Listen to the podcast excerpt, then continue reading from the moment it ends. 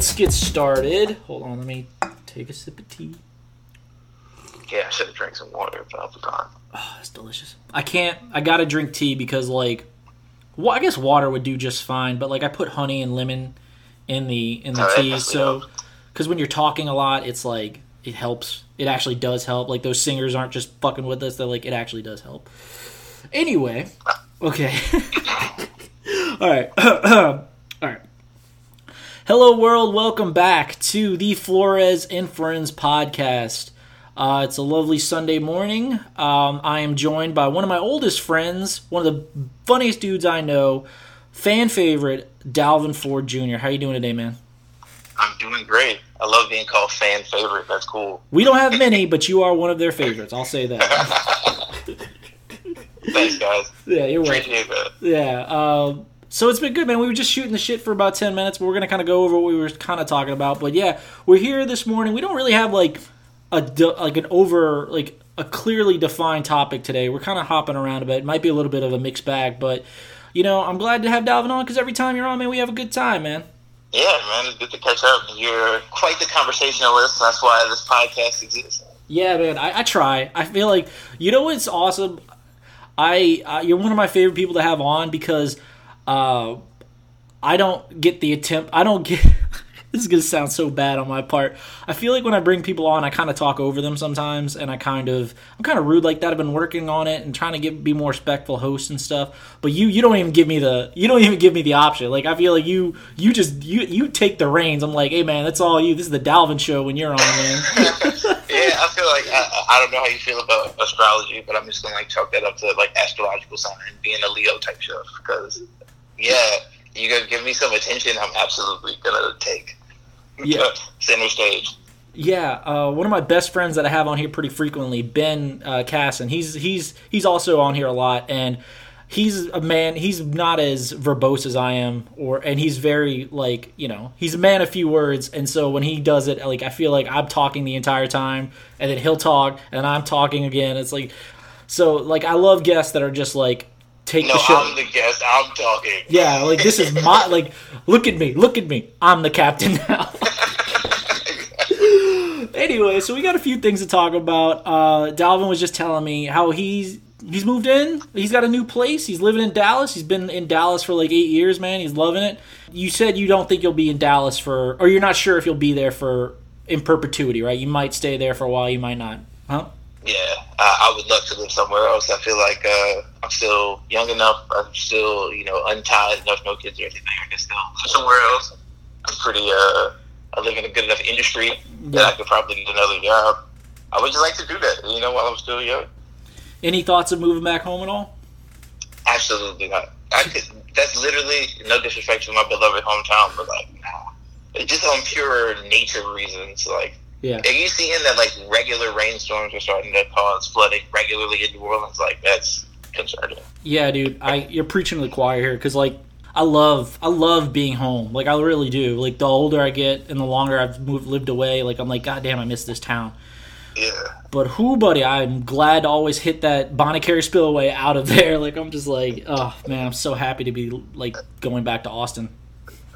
Yeah, it's yeah. I I'm not gonna say anything rude about my beloved hometown. So yeah, right. It's uh, and you were we were talking about buying a home, dude. And I gotta tell you, man, that's I, I've been thinking about like, okay, what do I need to do to buy a home in Austin? And dude, I'm gonna be honest with you, like the median. Like I saw this the other day because like my mom really wants to help out, and I'm like, yeah, man, I don't think you understand, mom. Like we're not talking about like like two hundred thousand dollar houses here on the high end. We're talking about like the median is four hundred k for a house. Like if you go on Zillow, dude, and you look at like some like the neighborhood around me, you're talking about seven hundred fifty thousand dollars for like like twenty five hundred square feet, like a one floor, twenty five hundred square feet that doesn't have a garage in Austin, Texas, dude. I am not lying to you. That's fucking insane. The housing in this town.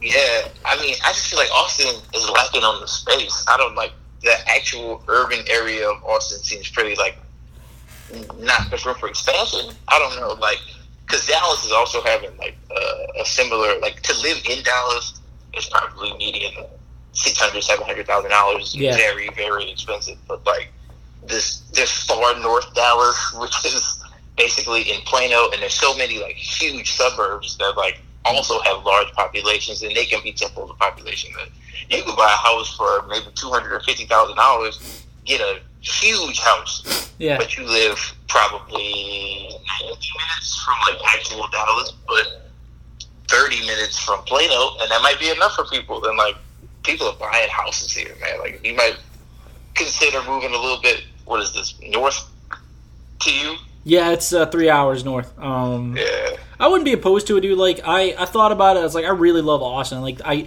I've been here uh, almost four years, and I feel like I'm discovering more and more of the city because I'm actually leaving my apartment these days.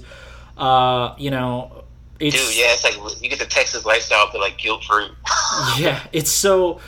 I just I never was a nature guy. Like I've always been like an inside kid. I was always like TV, video games, you know, all that kind Right. of lifestyle.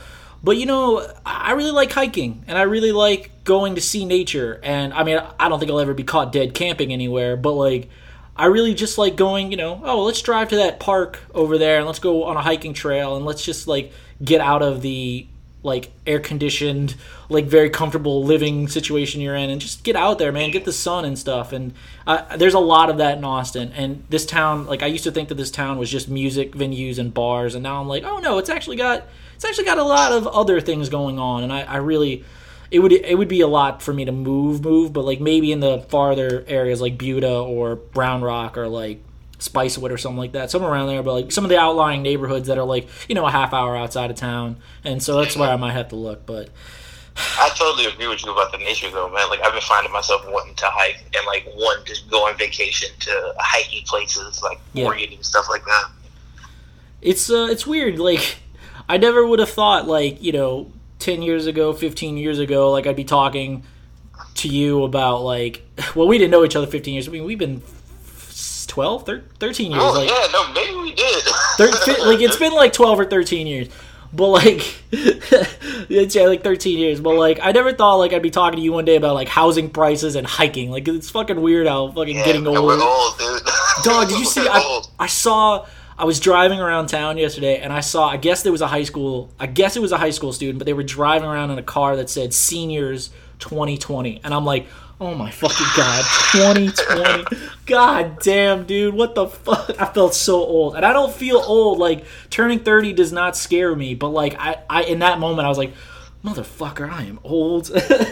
Dude, my I get humbled every day about age. Like I'm the person who plays music out like in the Bluetooth speaker at the office. yeah And like one day I was playing like music of the arts, right? And Yeah. it was all songs from like high school, like yeah Lollipop and just like stuff, you know, from very much our senior year yes time. yes And the people around me were like, "Oh man, I remember this song when I was in like fourth grade. Oh. I was in middle school. I was like, Jesus Oh, God. Christ, but I'm a grandpa. Like the Oh, interns made me feel like a, a the oldest man. alive. Well, we're It gonna was- uh, we're gonna touch on music in a little bit, but let's get let's get going on the um let's let's talk some sports, man. Like uh, you and I, we talk a lot of sports on the regular. We're recording this a few hours before the Saints game. They're playing in LA today against the Rams. Hopefully, a revenge game after that bullshit fuckery that happened in January. So what you saw? I mean, it's only game two. You know, it's only week two. Uh, so what did you what did you peel from our first game against the Texans? What did you what did you think? I think that they I, they look good. Uh, I'm concerned about the defense until uh, Rankins comes back. Mhm. Like if we can't, uh, you know, stop the run consistently or get pressure from the middle, or at least provide pressure other than Cam Jordan, I think that that'll make things difficult. But they still got six sacks, so like if, if that's how we're gonna look, uh, not every receiving corps we're gonna face is gonna be Hopkins and Fuller. I think that we can potentially be real good. Uh, I, I'm I've had a bad feeling about this Saints season because I'm really one one of the people that feel like Drew is very, very, very dangerously, perilously close to done. Yeah, And too. like I would hate for it to hit us in like the middle of the season, like it did last year. Basically, the Cowboys game on, he was bad, and uh, yeah, that's kind of. Uh, I want to make a, a startling admission uh, to your listeners and to you Uh because I'm a longtime Saints fan, uh, and I feel like most Saints fans, I'm a little superstitious. Uh, and a superstition I've kind of picked up is that a lot of the times when I watch the Saints LSU, if I watch, they lose. Like if I fall asleep, take a nap, change the channel, have to leave, I'll come back and see that they won. Yeah. So I'll now intentionally just stop watching games. So like I I caught up on the highlights of the Saints game. I did not watch much of it. Like it was once we took we're down two touchdowns, I was just like, all right. Clearly they called me watching. Like my bad. I'll have to tune out. And uh, yeah. so from what I read, the Saints look good. You know what I'm saying? Like we'll, we'll see today. I'll try to watch a little bit today. If it gets ugly again, I'll stop watching. Yeah. But uh, I'll keep up. it uh, uh it was it was a little disheartening because like I thought like I thought we had that game, especially like when we scored in the last like minute. I'm trying to recall, like we were we we scored in the last minute, and I thought we put the game away. And then Deshaun Watson, like two plays in like 13 seconds or some nonsense, scored. Like I was just like, this is not fucking happening. This is not But how much do happening you right want to chalk up to him being good though? that's the thing. It's sick. like, yeah, yeah, he's he. I mean, I forget.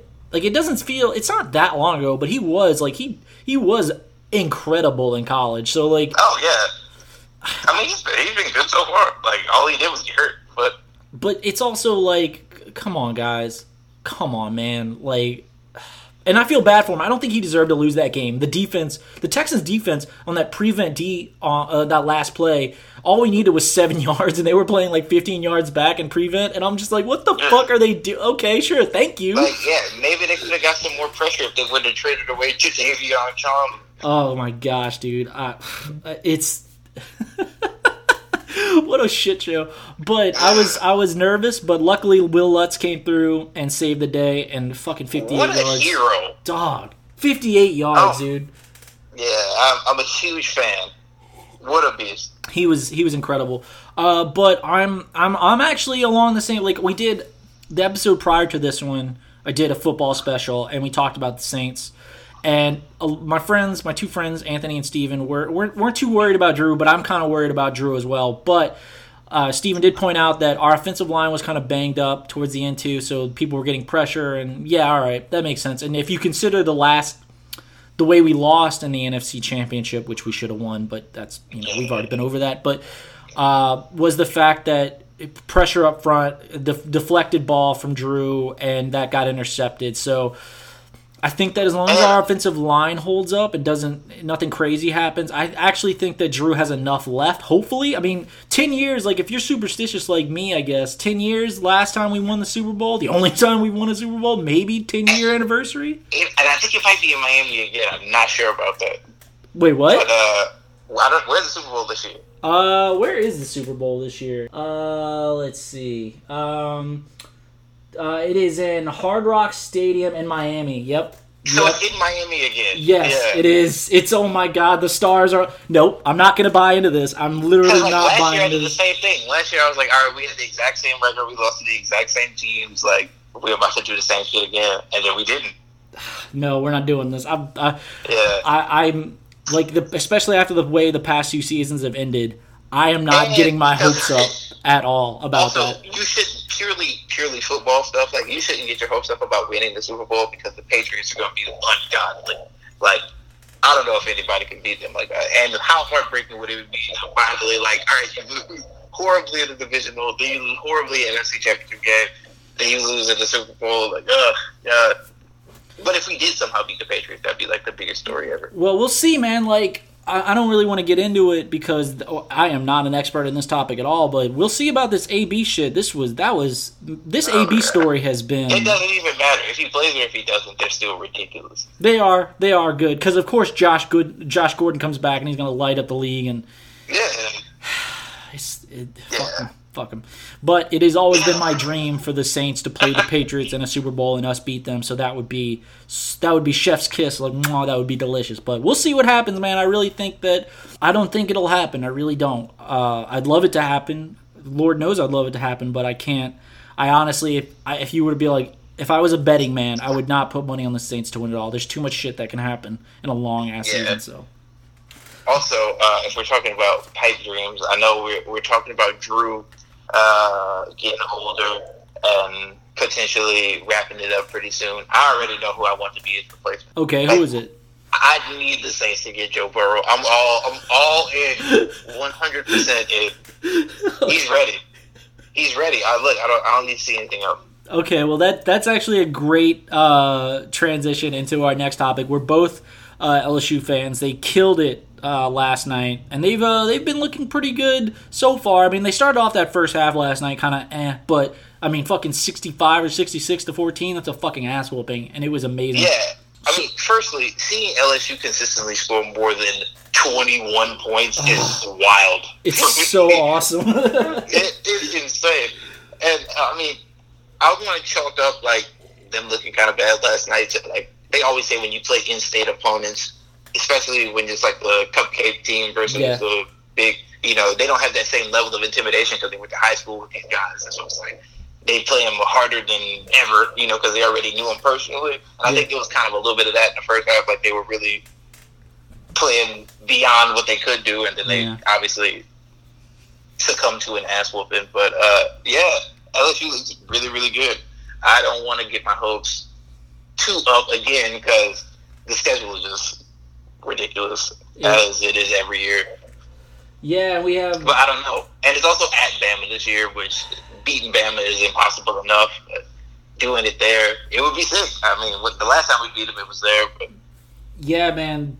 We play in uh, in October. We play Florida and Auburn, both at home in, in Baton Rouge. But yeah, that that 11-9 game. and Florida just lost their starting quarterback, so Yeah. Uh, you know, we were just talking off air on uh, how much we reveled in that LSU win over UT. That was oh, that was amazing. As a as a Austin resident, everyone listening, as an Austin resident, it was delicious. I I really I don't hate UT, but like god damn, I love seeing them lose because UT fans they're so bad. Like the team is not good. I mean, they they're all right, I guess, but they're not good. But goddamn, they think they're so good. It's just like, and I can't. Yeah. The the whole is Texas back. I'm like, fuck y'all, get the fuck out of my face with that bullshit, and take that ugly ass burnt orange color with you. God damn, y'all suck. It was really the DBU stuff to me because Yeah. I was like, "Come on, guys, y'all have like two DBs that are worse than them in the NFL. Like, what are we talking about here? Like, like what are we talking about? Why are y'all trying to claim this? Like, Ooh. I can think of schools that might be able to claim it more than LSU. They not even say it. Yeah, I know. It's it's. I mean, don't get me wrong. Like, it's a it's a good school. I mean, they're they're good people in this town, but uh, I hate UT so much. College sometimes. football brings out the worst in everybody. Yeah. I mean, like that's kind of why it's great, but like, yeah, it does. I just maybe I'm maybe I'm biased here, but like I just don't remember like I just don't remember living in Baton Rouge, being going to games, tailgating. I just don't remember like people thinking.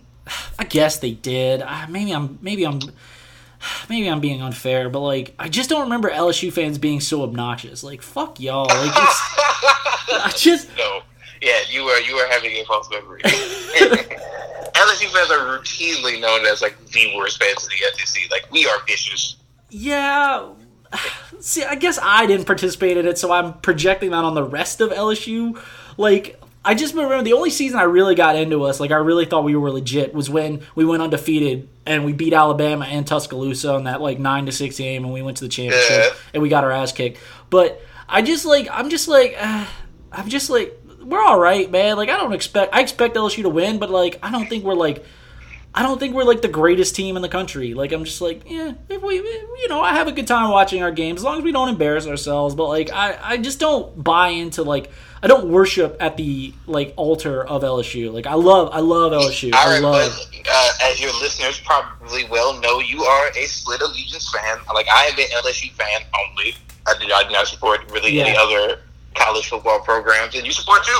So maybe that's why you said that. Yeah, and Notre Dame, it's a whole other thing. Like Notre Dame has been bad so for most of my life. I've They been. went to the championship more recently than LSU did. They did, but they're not.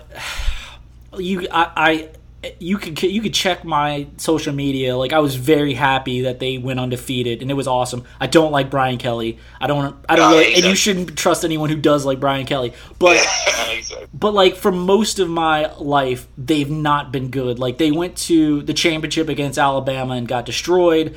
They went to the playoffs last year and got destroyed. And it's just like Uh, Notre Dame, man, as long as you beat USC and you beat Michigan, that's a win for me, man. Like just just beat those two teams and like, hey man, good for you guys. But like I love I love both of my teams very, very much. But I don't expect them I don't think they're like legit great because like college football is pretty much I feel usually a predetermined outcome. Like you can pretty much project who's gonna win the championship. So I'm not like uh, unless like some major upset or something shakes up the picture a little bit, you pretty much know what's gonna happen. So I don't get like I don't I just don't think my teams are like you know like the greatest thing since sliced bread. Like I'm just like, yeah, oh, for I, sure. I have fun yeah, watching. So what you're saying is you're a rational fan. yeah, that, that's something that's lacking. Yeah, I, yeah, I think yes, and uh, maybe again I'm projecting on the rest of the LSU fan base uh, as being as rational as me, but probably not. Probably fucking not. Uh, but yeah, man, I'm really excited about both of our teams this year. Uh, you know, even though although if if the Saints if the if this if the Tigers go like have a great season and then lose in like the postseason or whatever if they even make the postseason, I won't be too upset about it. But if the Saints do again, that's gonna be that's gonna the Saints are the ones the Saints are the ones that I really care about. Like all my other sports teams, I'm, I'm, like I'm like ah, you know you win some you lose some it, life goes on. But when the Saints lose, like if they knock on wood, if they happen to lose today, it's it just ruins my Monday and Tuesday. Like I'm like, man, fuck life. yeah, I, it is pretty frustrating. I definitely agree that Saints losses hurt the worst. It's, Even though LSU losses, like statistically, should hurt the worst because it basically kills their season. But yeah. I'm just so used to it with them. Yeah, exactly. Because the Saints have been trash longer of my life than LSU has been trash in my life. But yeah, it's funny how expectations work. They have Drew Brees, man. He's a magician. I expect more of him. Yeah, and I, I think that we are talented enough to win. So uh, that's why I expect. That's why I want the Saints to win. And when they, I don't know. And yeah, the NFL is more open, even though the Patriots always win. But the yeah. NFL is more open. yeah. Uh, switching gears a little bit, um, d- did you want to talk about uh, El Football? Like, how, how's Chelsea doing oh, this yeah. year? Okay, well, as we discussed this, I don't know if you saw any results from matches yesterday, but Chelsea won uh, okay. five two against Wolverhampton Wanderers. Okay. Uh, but in that game, all five of our goals were scored by graduates of our academy. Uh, and the last 11 goals we've scored have been players under 21. So Chelsea's having a, a real youth revolution. Yeah. Because uh, we're in the midst of a transfer ban. So basically, we broke some rules in recruiting players. So we can't buy any outside players. Okay. Uh, for like one calendar year, and this is only going to be half of it. So by the end of by the start of 2020, excuse me, by the start of next summer, we yeah. can buy players again. So we had to play our own youth players, and we've been killing it. I mean, they have been killing it as individuals. The team results we're still like in sixth, but you know what? We getting there. We got two dubs. Yeah. Arsenal is trash. Y'all about to lose today. We're not gonna lose. All right, calm down. All right, I don't Y'all know. I don't know much about Watford, but I don't think we're gonna lose. All right. Nah, I took Watford real bad. Y'all should win. Yeah, uh, Liverpool. That Liverpool match was not fun. I'll be honest with you. That was like, ugh. I mean, Liverpool's out for blood, dude. They're like ridiculously good. But I'm, I'm trying. Like I, I, I I like I have a bunch of, I have a few sports teams that I kind of follow that are just like notifications on my phone on the ESPN app. Like oh they're playing today. Oh that's the final score. Good for them. But I, I support them yeah, but like I'm, me and the Pelicans regular season. Yeah. And I'm trying oh that we didn't even talk about the Pelicans uh, but uh, maybe we'll talk about that later in the year. Maybe next year when around the oh, playoff yeah. time. Let the season start before we get into yeah. time. It's not basketball time. But I've been trying. Like I've been getting up early to watch the. I, I get up early anyway, so I'm like, oh, let me watch these these Arsenal matches and stuff. So I've been trying to get more invested in the Gunners and be like, kind of be like, okay, we're, yes. I'm actually gonna follow this team like actively. And so you know, it's it's great, man. I really I, am so far so good, uh, but yeah, except for that Liverpool like game. Missed the salad days when things were really popping because yeah. Arsenal. I mean, objectively, is like a fourth to sixth best team. Yeah. So you'll see a lot of frustrating results, but I mean, y'all have good players, like and like saucy players. Yeah. That's so at least that was fun to watch. Yeah, but I, I, I, I'm into lose it. Lose games in calamitous fashion. You love to see it. Luckily, uh, as I mentioned, my friend Ben, uh, he uh, he's a Tottenham fan, so we give each other shit Yeah. on the regular about each other's teams. So, uh, and he's kind of he's he's also really into the sport as well. So, like he kind of gets me into it because like we, we chat about it, and we talk about like the games and stuff. So, it's it's great, man. I really love. I really love. I really love soccer. Like I'm Okay, just I'm like, gonna put you on the spot then. I'm gonna put you on the spot. Oh, God. If you had to get an Arsenal kit, okay, okay. whose num- whose jersey would you get? I don't know how controversial this is, Okay. but active player, Aubameyang. Okay, yeah, no, he's sick. I had his uh, Dortmund jersey. Yeah, he's a beast. I think that's who I'd go with. I do really like Pepe though. Yes, yes, yes, yes. Just that would be a cool name to have on the back of a shirt, and like he's good. I, I, I really like Aubameyang, and I'm like, it, it, his name is so distinct that when he does something well, you're like, oh, I know that that name, I recognize that name. So I'm like, yeah, there we go. Uh, I guess I, I still like Ozil a lot. Um, you know, Yeah, it's kind of Lacazette, sad the situation. if I, if I would if I didn't get if I didn't get Aubameyang, I'd probably get Lacazette. So yeah, everybody on your team's got distinct names. uh, it's I'm thinking uh, of like every player. You stop me. so I really dig him, and I'm I'm I'm really I really like I said like I was saying I really love soccer. Like I just love like like uh, my friend Ben sent me a, a image a, a video the other day of uh, uh, Tottenham's uh, I can't remember the, the player's first name, but Son. He's a Korean Oh, player. yeah, Heung-min Son. Yeah. Yeah, and he had a he had a goal. His second goal yesterday was incredible. I was like, how the fuck did they do that? Yeah. It's so good, dude. I, I really I think that uh, once you start paying attention to the sport, I think it's easy to kind of pick up the action. You know, they call it the beautiful game for a reason. Yeah. Like the setup to a goal is usually intense, and like that's why people tolerate games that are so low scoring because goals are like either a work of art on offense or a calamitous mistake on defense. But either way, it's like extremely entertaining. And I, I always have to give you props, man. You're the one who, if it wasn't for you, I wouldn't have become an Arsenal fan. So there's that. I mean, I'm glad I got you in this sport. I don't know how I told you to be an Arsenal fan. I should. Uh, I Being guess a you, Chelsea fan is this particular flavor of misery. I won't lie, but uh, at least we got some trophies for it. You guys. Uh, hey, man, I don't have any regrets, so you shouldn't either. Let's switch on to our next topic. Uh, we we wanted to talk about two other things. We wanted to talk about music because you uh, we both are big fans of music, and then we wanted to talk about comedy. Um, that's going to be the second thing we talk about. But let's talk about some music, man. You're uh, it's been a good year for music, dude. Like you, It you has. you you specifically wanted to talk about an artist, uh, Burna Boy. I hope I'm saying that right and not too white, Yes. but uh, uh, Yes. Bur- Burna Boy, like it's it's so I'm a uh, fan of his music. he's he's got one of he he does those Afro beats. He does, indeed, he does. Uh, But yeah, no, I'm, I'm a huge fan. I don't know what, like, I heard him featured on like a playlist. Basically, like, I, I, what streaming service do you use? I feel like I've asked you this before. I don't. I actually don't stream. Uh, like I don't. Wow. I don't use Spotify. I mainly like if I want to. I, I pretty much listen to music on my on my music app on my iPhone. I just listen to my music over and over again. Um, but if I do want to try something out, like uh, if someone sends me a recommendation, I'll like either look it. up. I'll listen to it real quick on YouTube because like I can just listen to one song at a time, and so. Uh, but I don't stream because like I, I want my music on my phone and I don't want my music dependent on a, a, a Wi-Fi signal, Company. yeah, or data Yeah. signal. So I'm like, so that way I can just listen to whatever I want all the time. So uh, yeah, I'll say this: I like Spotify a lot, and uh, I use it because I am. I only have two phases of listening to music. Like either I'm actively trying to find new stuff, or I'm like only listening to my own stuff. Right. okay, And uh, yeah, I- I've been lately like I'll just search for whole genres. And when I first discovered, you know, British rap music a while ago, when I was watching Top Boy for the first time, and then that uh, Burna Boy was like featured on songs, and I would hear his voice.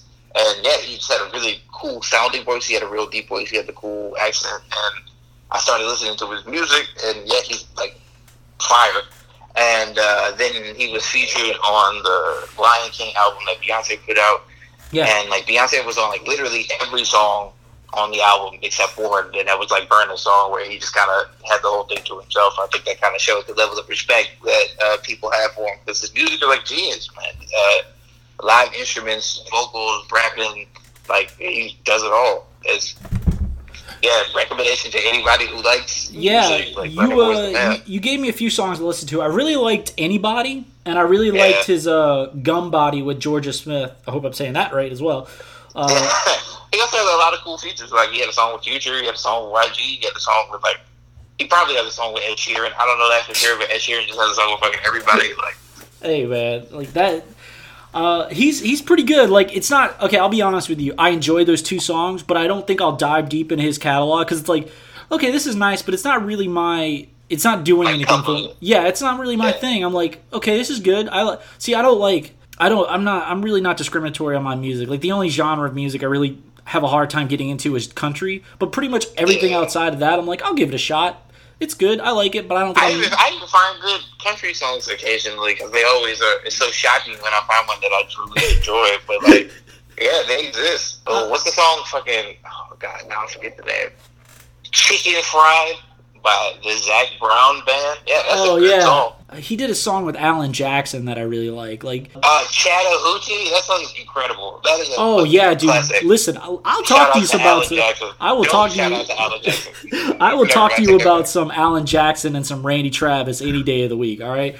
But back to Burna Boy, like I, I enjoyed it, but I don't really know if it's my thing. But like I, I actually, there were two things that happened recently, music wise, for me that I was like, oh okay. One, the second one being kind of weird, but as we're both fans of LeJethro Jenkins and Dragonfly Jones's podcast, like they put me onto that Sir album. Yeah. God so damn, that's a that's a that's some fucking music right there, man. I was like, Have you yeah, have you listened to Earth Gang's album? no, I have not. Oh, you would you should definitely check that out. I'll put them on the list. Earth Gang, gotcha. But uh, but yeah, man, I really really enjoyed that. Like they got a song on Sir's album called uh, John Redcorn. Whoo, buddy, it was oof, it was it was it was pretty good. And the second thing, and I'm embarrassed to admit this publicly, but I gotta give her props. I fuck with that new Taylor Swift album. Oh, really? Let me tell you what I'm not listening to. uh, but yeah, I haven't heard any of it except for that Me song, which is that, that song is very bad. Oh wait, you mean that? uh With Brendon Urie or whatever. Oh yeah, I uh see. I didn't I didn't like that one. Yeah, that song is bad. Yeah. Yeah, that song on the album. Yeah, but she also had that other one where it's like calm down or sit down or chill the fuck out or whatever the fucking song that was called on Okay. the it was a big it's this big like I got into a long debate about this song. You got a lot of Taylor Swift talk going on. Oh yeah. Well, no, my, my my friend Morgan, who's also a freaking guest on this pod, she was like uh, she was trying to put me on to some some music, and she goes, "I think you would like the Taylor Swift album." I'm like, "No, I won't." She goes, "Give it a shot, man. Just give it a listen." And I gotta hand it to her. Like most of this, there were a good amount of songs that I actually, you know, like I actually, I was like, "Okay, this isn't bad. Like I, I like this." Uh, Yeah, I reluctantly say that she's a talented musician. I'll say it.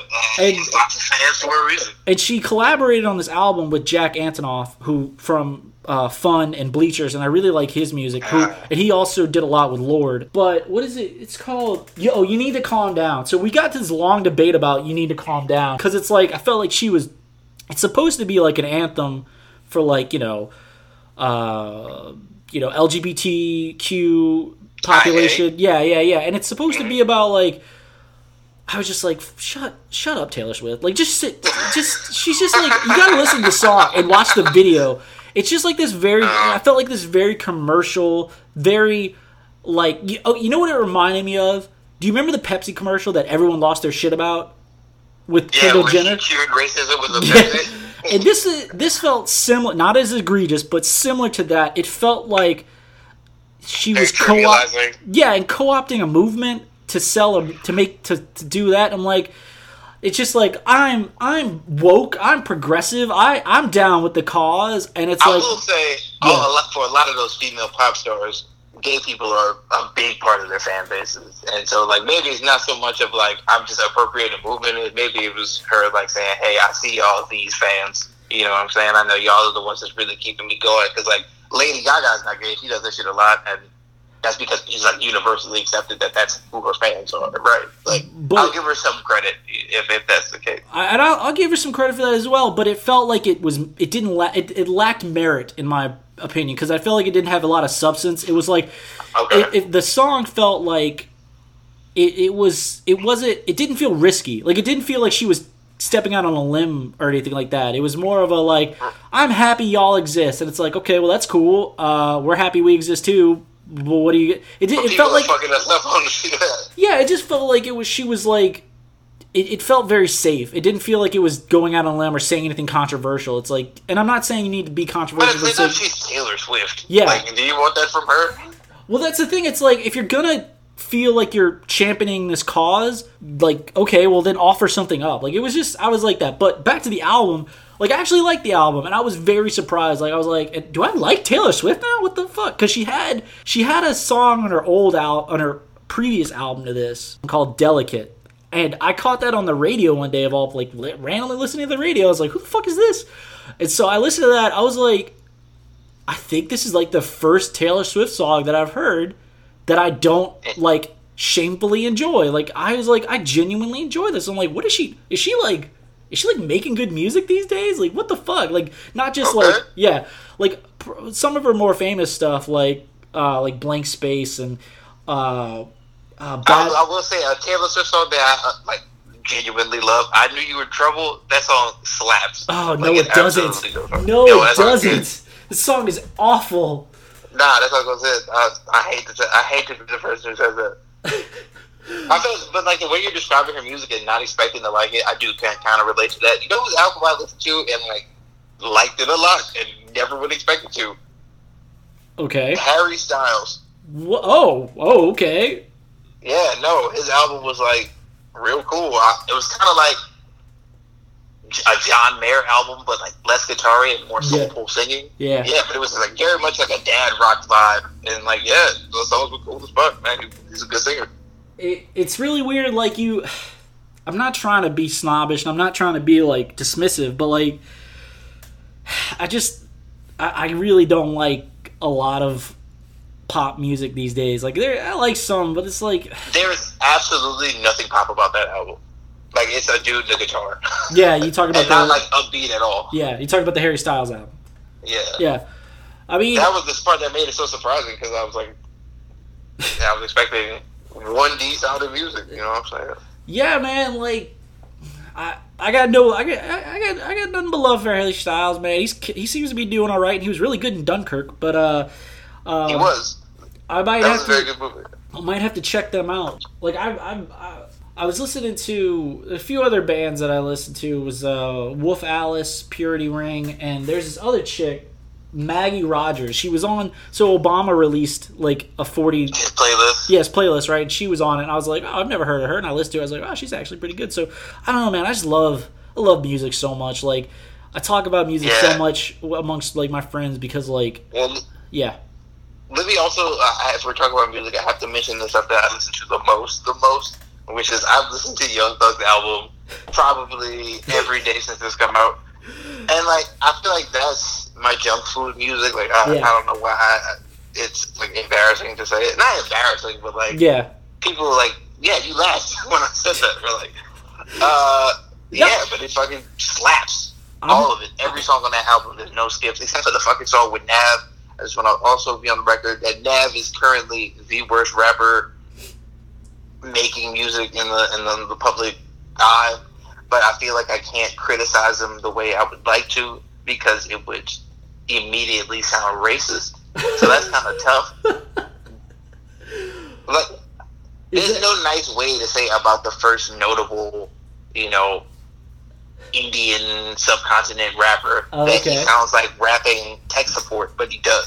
oh and like, he is terrible. He's deeply, deeply terrible. But all of my favorite rappers seem to love him, and he's on every song. Just, do you remember on Jim? Did you watch Jimmy Neutron? I did watch Jimmy Neutron. Did you, all right? Did, uh, do you remember Bolbi? He was No. like an Eastern European boy. He had the song "Slap, Slap, Slap, Clap, Clap." Do you remember that? No, not at all. That's I thought I was a big fan of that show, but a cut appa- for you. I'm gonna send you a series of text messages to explain it. The listeners will just never know. If you remember Bolbi from Jimmy Neutron and Slap Slap Slap slap slap Clap, Nav's uh, feature on Young Thug's album is literally him doing that, and it's to music. It makes me very deeply angry. I'll uh, Um, whatever, whatever you send me, I'll put it in the show notes of this episode, so people who are Gotcha. curious can go check it out. Yes. but- Uh, see, Trav. See, yeah. oh, so Young Thug, like I like Young Thug fe- in his features a lot, but I don't know if I could. I don't know if I can get into a whole album with Young Thug. I'm like, oh, that's, for sure. that seems For like a lot. Yeah. Uh, he's just so eccentric. I don't know. He does a lot of voices. Yeah, Like you got to be prepared for like, him doing voices and and songs of very wildly uh, different subject matters. A lot of songs about yeah, jewelry. A lot of songs about murder. Uh, but yeah, it's, it's pretty standard gangster rap stuff Yeah. on some hand, but also from this. He's really like the rap game James Brown to me yeah. because he's just like wild and out there, and he's experimenting with so many sounds that people really don't know how to take. Yeah. Do you have? I guess this is this might be a off the cuff unfair question, but uh, I have. I think I have an interesting answer to this question. But do you have a song like that's been your favorite song of the year so far? Ooh. Uh, give me a second. Oh man, right now, it honestly might be uh, Burna song from the the Lion King album. Hmm. Because like anybody, I've had this discussion with so many people drunk at bars while I was singing karaoke. But like, I feel like the biggest thing that the music game was missing. Like, think about any singer you know that's popular. Okay. There's no singers, male singers, excuse me, with deep voices. It just does not exist really in the space of pop Hmm. music or in R and B so much anymore. And like, yeah, I feel like it's sorely missed. Like, ever the biggest thing, my dad used to hate R and B music, and whenever like not rap songs would come on the radio station, he would change it. And I asked him why, and he would be like, "Because it sounds like they're whining. They're singing through their nose. They're just always begging for something." And it kind of, I guess, that conditioned into me. So like, I don't really like that tone of voice in male singing. So I really kind of skipped out on a whole generation of music, like 2000s, 90s R and B. I really hated all that stuff until very Yeah. recently because of the sounds of all their voices. And when you listen to like 70s music, you had, you know, Isaac Hayes, Barry White, and people with different registers who were still making popular music that everybody loved. And so here comes Burna Boy, we're like, yeah, he's African and he makes African music, which slaps in his own way. But if he can ingratiate like popular hip hop stuff in it with his voice and like he's a good singer, vocalist, he has Mhm. live instruments, it's just like big fire. And like all of that is on display in that song. I uh I, I hear you're I, you got me thinking about that. I'm like I'm trying to find someone just off racking my brain real quick. I'm like, yeah, I think, I think Dalvin's got a point, man. You don't really hear that. You don't really hear that because I guess it doesn't yeah, really think about sell all as well. R and B or pop male singers that were been sensations since you've been alive. Yeah, I'm People like Usher, uh, Justin Bieber, yeah. Shawn Mendes, Bruno Mars, Bruno Mars. Yeah, they all have the same kind of voice. Adam Levine, I guess to an extent. Like I'm trying to. Th- I'm Yeah, like, he sings straight up falsetto. yeah, dude. Like I'm like, yeah. Like you don't you don't hear that. You don't really hear that anymore. Like it's like Yeah, wow, yeah. That's that's feel like actually that's what a man's voice should sound like. sure. yeah, I um. God, you got me thinking now. Okay, I gotta get back on topic. Okay, get up. Yeah, think back back here. Okay, so mine is actually pretty interesting because it's a song. It's really weird. Like I, I feel like I'm stumbling upon music that came out two or three or five years ago that I'm like, wow, this is really great. And then be like, where was this? Oh, it was always there. I just wasn't paying attention. Uh, but so I actually rewatched this movie last night. I red boxed it. Uh, Booksmart that just came out this year. You know, the film about Okay. the two high school uh, smart girls and all the, the hijinks they get into. So there's a song on that out on that soundtrack uh, that I really love and is like particularly my favorite song this year, even though it came out in 2017. It's a song Okay. by Cautious Clay called "Cold War," and my God, I it's so rare that I like I I don't know if any song is perfect, but I highly recommend anyone listening check it out because it's just it's so good. Like it's like it's a very short song, and I've listened to his other stuff. He's got other good like there are a couple other good songs that I like, but this song I'm just like, God damn, he fucking knocked it out of the park. You got this like mellow vibe, and it's just got this. Uh, it's got a choir sounding a Okay. sounding a choir sounding effect on the chorus, and it's like I've, I've had a rough year. Well, uh, an unideal, not rough, but unideal year as far as my love life is concerned this year, and it just hit me right when that kind of was going on, and I was just like, it just like coalesced into this thing. And it's like that i think that's my favorite song. Because i like i just randomly start like let me listen to this song real quick just randomly throughout the day. I'm like god damn this is a fucking amazing song. Even though it's two years old it is my favorite song that i've heard this year. Can I can I also add one more song? go right ahead man. kinda hit me? we got no rules Uh, on this It's also because like, 'cause yeah, it, this song came out in 2017, but I also just discovered it this year. It's called The Sun. I think the band is called Mid M Y D. Mhm. Yeah, that is the happiest sounding song. Like if you were in the sun for any amount of time, play the song. If you're outside, it's a very happy, bouncy beat. It's kind of like a not quite a chorus singing, but it just sounds like a bunch of voices on all the vocals. So it's a very it's uplifting. The song really, really, really deeply goes hard. I'm gonna li- listen to it on my. I do actually have a music playlist on YouTube where I'm like, oh, I'll listen to this. I'll listen to this Yeah, later. it's you a know? song that Yeah, I have a, a rare disease uh, that I can't hear music without dancing, and I think generally in life, the music that I kind of tend toward is the music that makes me dance the most. Like Yeah. I truly cannot stop. I've, I've danced in job interviews, at dinner. It's like I can't stop. I have to hear the music, and uh, yeah, this song is impossible to not dance to. Like it All right. Well, that, I think that, that that ties a nice bow on that topic. Let's move on to this comedy thing because you you specifically when I asked you if you wanted to do be on the pod, I was like, man, I don't really have a topic this week, but uh, but you were like, let's talk about this comedy stuff that's been going on. Well, I lately. talked about I would because it's been so popping on Twitter Yeah. these last couple of weeks. It's just been very kind of controversial, so you know, might as well address it yeah, while it's still kind of warm. yeah, we're we're it has been talked to death. That's the other thing. I'm like, I try to avoid. Uh, I tend to avoid uh, topics that have been talked to death. Like I'm like, eh, it's what what new can what new uh, take can I offer on it? So, but I'm, I'm glad you want to because I'm like, okay, if Dalvin's into it, I'll be into it. Uh, Yeah, because I don't really want to address so much the controversialness of it. Like I love stand up, Yeah. and those are two particularly incredible comedians who put out big specials, and like I would have wanted to talk about them regardless if they were controversial or not. So what we're talking about is that uh, anyone who's been living under the rock, like there have been two big Netflix comedy specials that come out. One of which is has gotten a lot of attention because of the person involved, Dave Chappelle, who.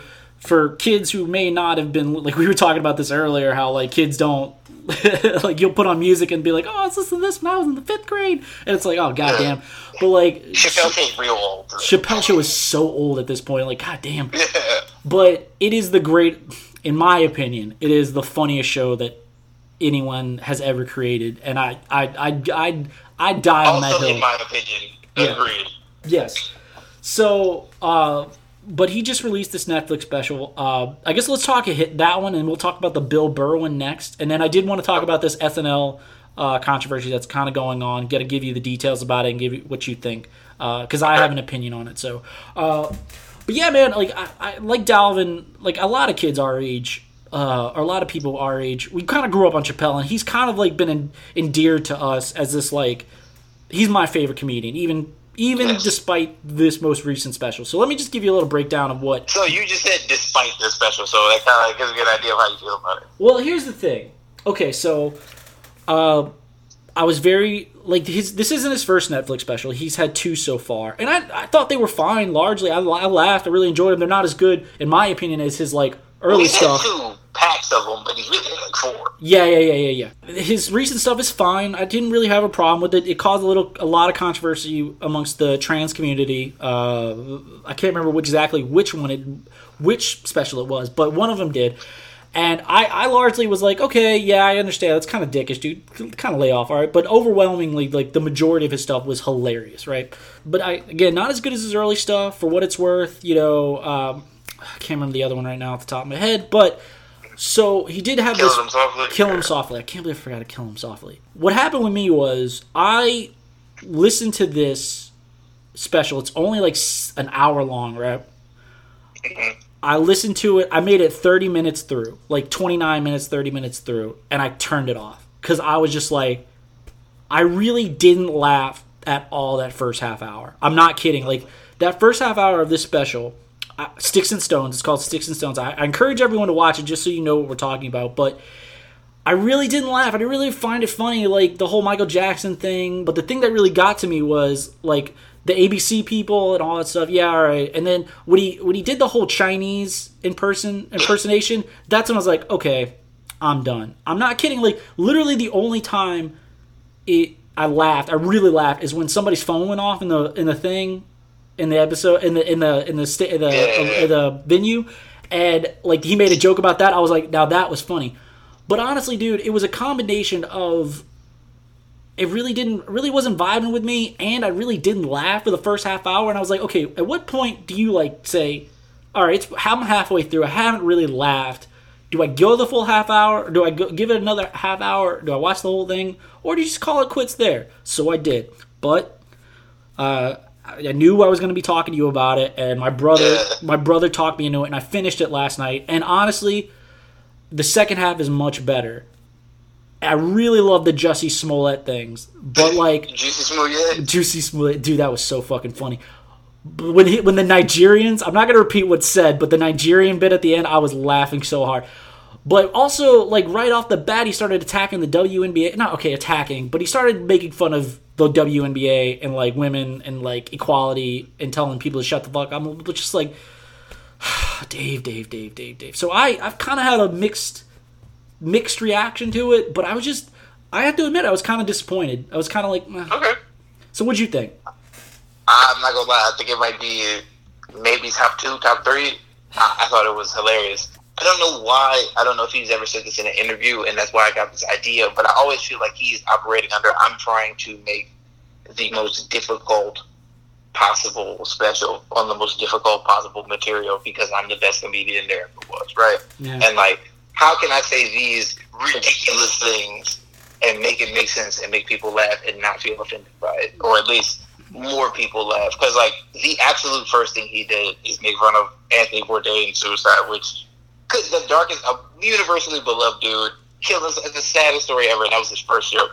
And yeah, I feel like he nailed it. Like a lot of the, uh, it's uh, it's kind of hard to kind of shake off the criticism because a lot of it is easy for me to say. I am not the subject of any of these jokes. You Yeah. know, uh, but uh, yeah, it never feels like you know people say punching down is always bad. Like at what point is he like mentioning people, you know, punching down? Because it's like he's all the jokes are based around how confused I am around their existence, and they're living their lives, and I'm more and more confused. The jokes are about him, but I feel like people just hear the fact that he's mentioning them and uh, not uh, using the correct, you know, terminology and things like that. Because he's talking about how he was learning the process. People are just focusing on what he's saying and not what he's saying, and it's really frustrating. I don't know, like for me, because there's really no way to defend him without sounding like, oh, actually, I'm Mr. Know-it-all, and this is what he really meant. But like that's it seems kind of obvious if you were like I don't know watching it from a certain perspective. But maybe I'm just giving my favorite comedian ever too much benefit of the doubt. But I laughed the whole time. I thought it was And extremely, and extremely and funny. on the same on the same token, I was wondering like throughout this entire thing, like, am I too sensitive? Am I trying to be like like 2019 PC culture? Like, am I like am I trying to be that guy? Like, uh, maybe I'm being too harsh. Maybe I should just enjoy it. I'm like, but here's here's I I, I kind of what I, my my main takeaway, the biggest issue I had with it with his special and a little bit of the Bill Burr special was I don't mind you making fun of things. I don't mind you finding out. I don't. I, I, I take no issue with comedians pinpointing the absurdity of a situation or the absurdity of a group of people. I don't care, but I at least be fair to them and like kind of like try and show that like if you're gonna make fun of something, paint the full picture and don't like But- yeah I feel like in their mind, and like when I watch it, like the joke is I'm an idiot, not the joke is I'm what I'm saying about this trans or physically capable person or whatever Yeah. the joke is. Like only stupid people say these things. This is me, Dave Chappelle, in the role of a stupid person. but- saying this. but Like, has- seems like that's supposed to be the joke. But is that the Dave Chappelle that would you have said that's the Dave Chappelle of 15 years ago? I mean, yeah, because the the thing that he became famous for with the Chappelle show is that he said he was able to be edgy because he wasn't talking about race; he was talking about racism, and everybody was kind of able to see what they wanted in that. And I feel like he's basically extending that same concept to all the other isms. And he's like this is what these people do. Isn't that absurd? And then you're just seeing a person being transphobic, and you're like, yeah, you're being transphobic. The role is like, hey, look what stupid transphobic people do. Now here's the bit. Like, I, just, I think that that part is being lost. I think that he's. I, uh, again, maybe I'm projecting onto it, it's but a, I, yeah, because it's a comedy. But none of the stories they're telling are true. Like that's the understanding of me watching any stand-up special. Like I, that's so. I like yes, there's truth. You know, obviously weaved in it because he brought out Daphne, the the trans person that he said he befriended at the end. But like, I don't know. I feel like they're jokes. then like uh, ex- exaggerations of real stories.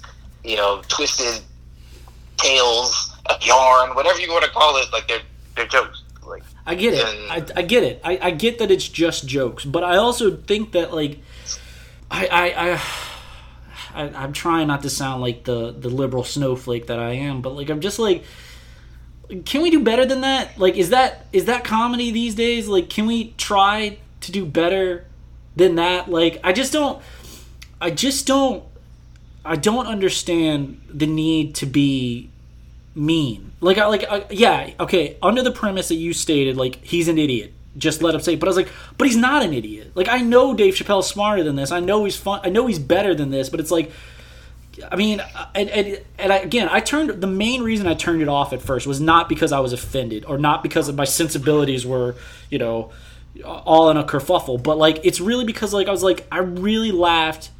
Or, I'm sorry, I really watched that first half of it, and I didn't really laugh. I was like, yeah. I was like, that's, that's, not. This isn't really vibing with me these days, man. I was like, times change, people change. You know what I'm saying? But like, I just didn't. I don't think that we. You don't need to do this anymore. See, and I think for me, and I, and I think this has always kind of been a comparative thing in his work, as yeah. you can tell by one of his most famous sketches being like the racial draft and like the comparison of yeah. groups.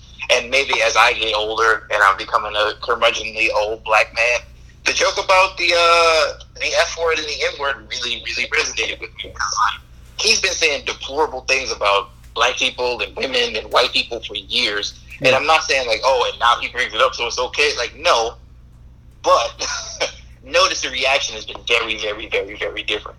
And that's what the joke is about. Like, why are these things so much more sensitive?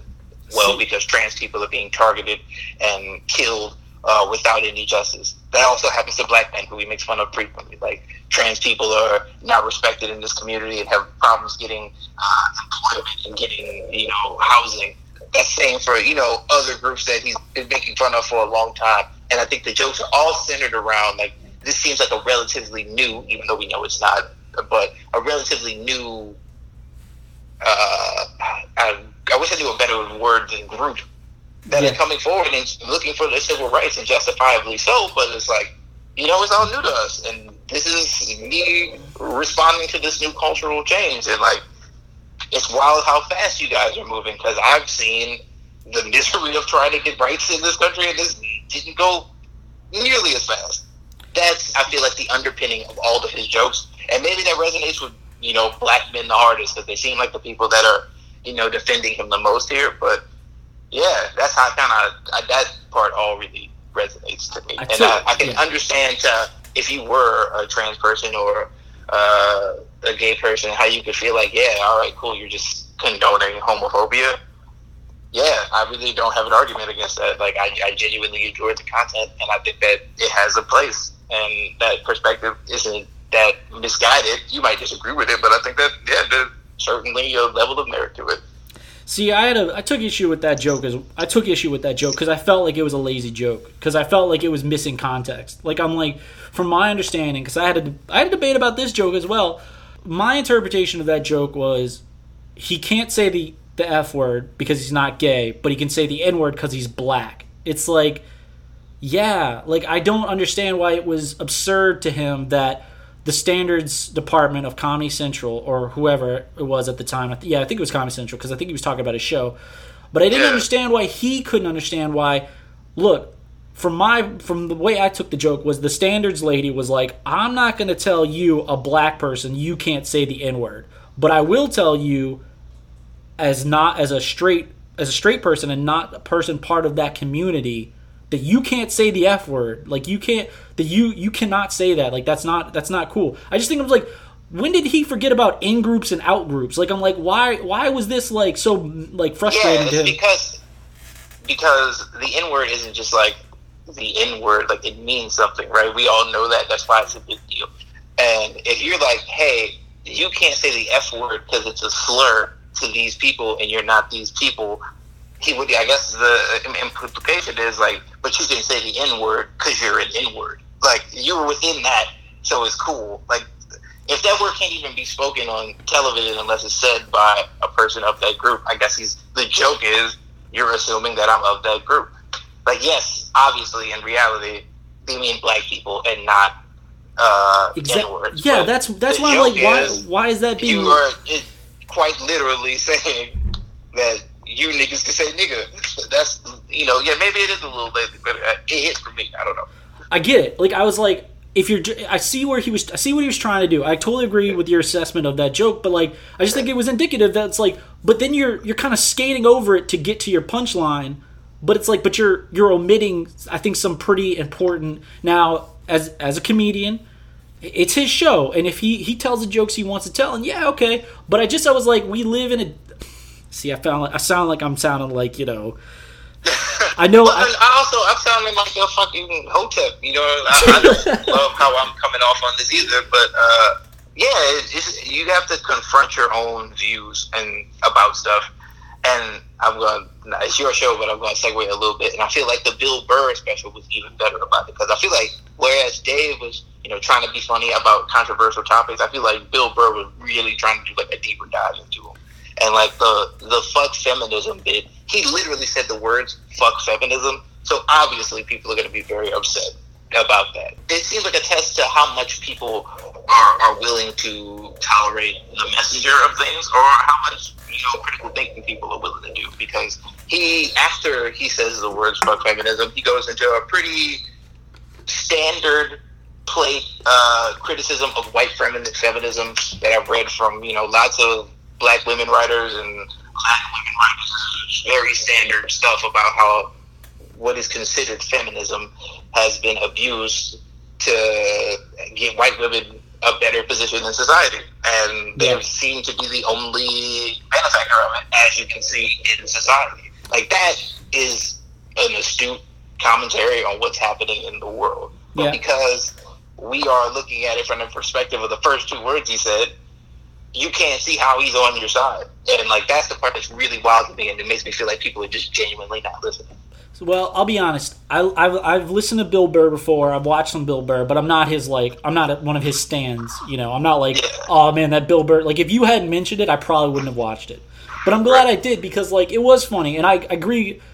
My issue was not with his fuck feminism thing. It's it's the issue like, and Dave kind of touched on this as well. The Me Too thing. Like, I really, again, I have no problems with taking with with picking out a group or movement or whatever and finding the absurdity or finding the fucked upness of it and making a joke about it. I have no problem with that at all. I think that's brilliant. The harder, like the the more controversial it is, and you somehow land the joke, I'm totally cool with it. I think that's brilliant. Right. You know, my issue with the Me Too thing, especially with the Bill Burr thing, was I find I don't find hypocrisy funny.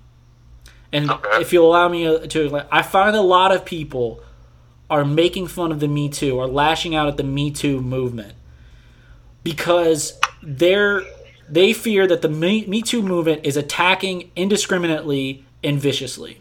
So I feel like certain comedians, I feel like I got this impression from Bill Burr especially, was they're being unfair. So I'm going.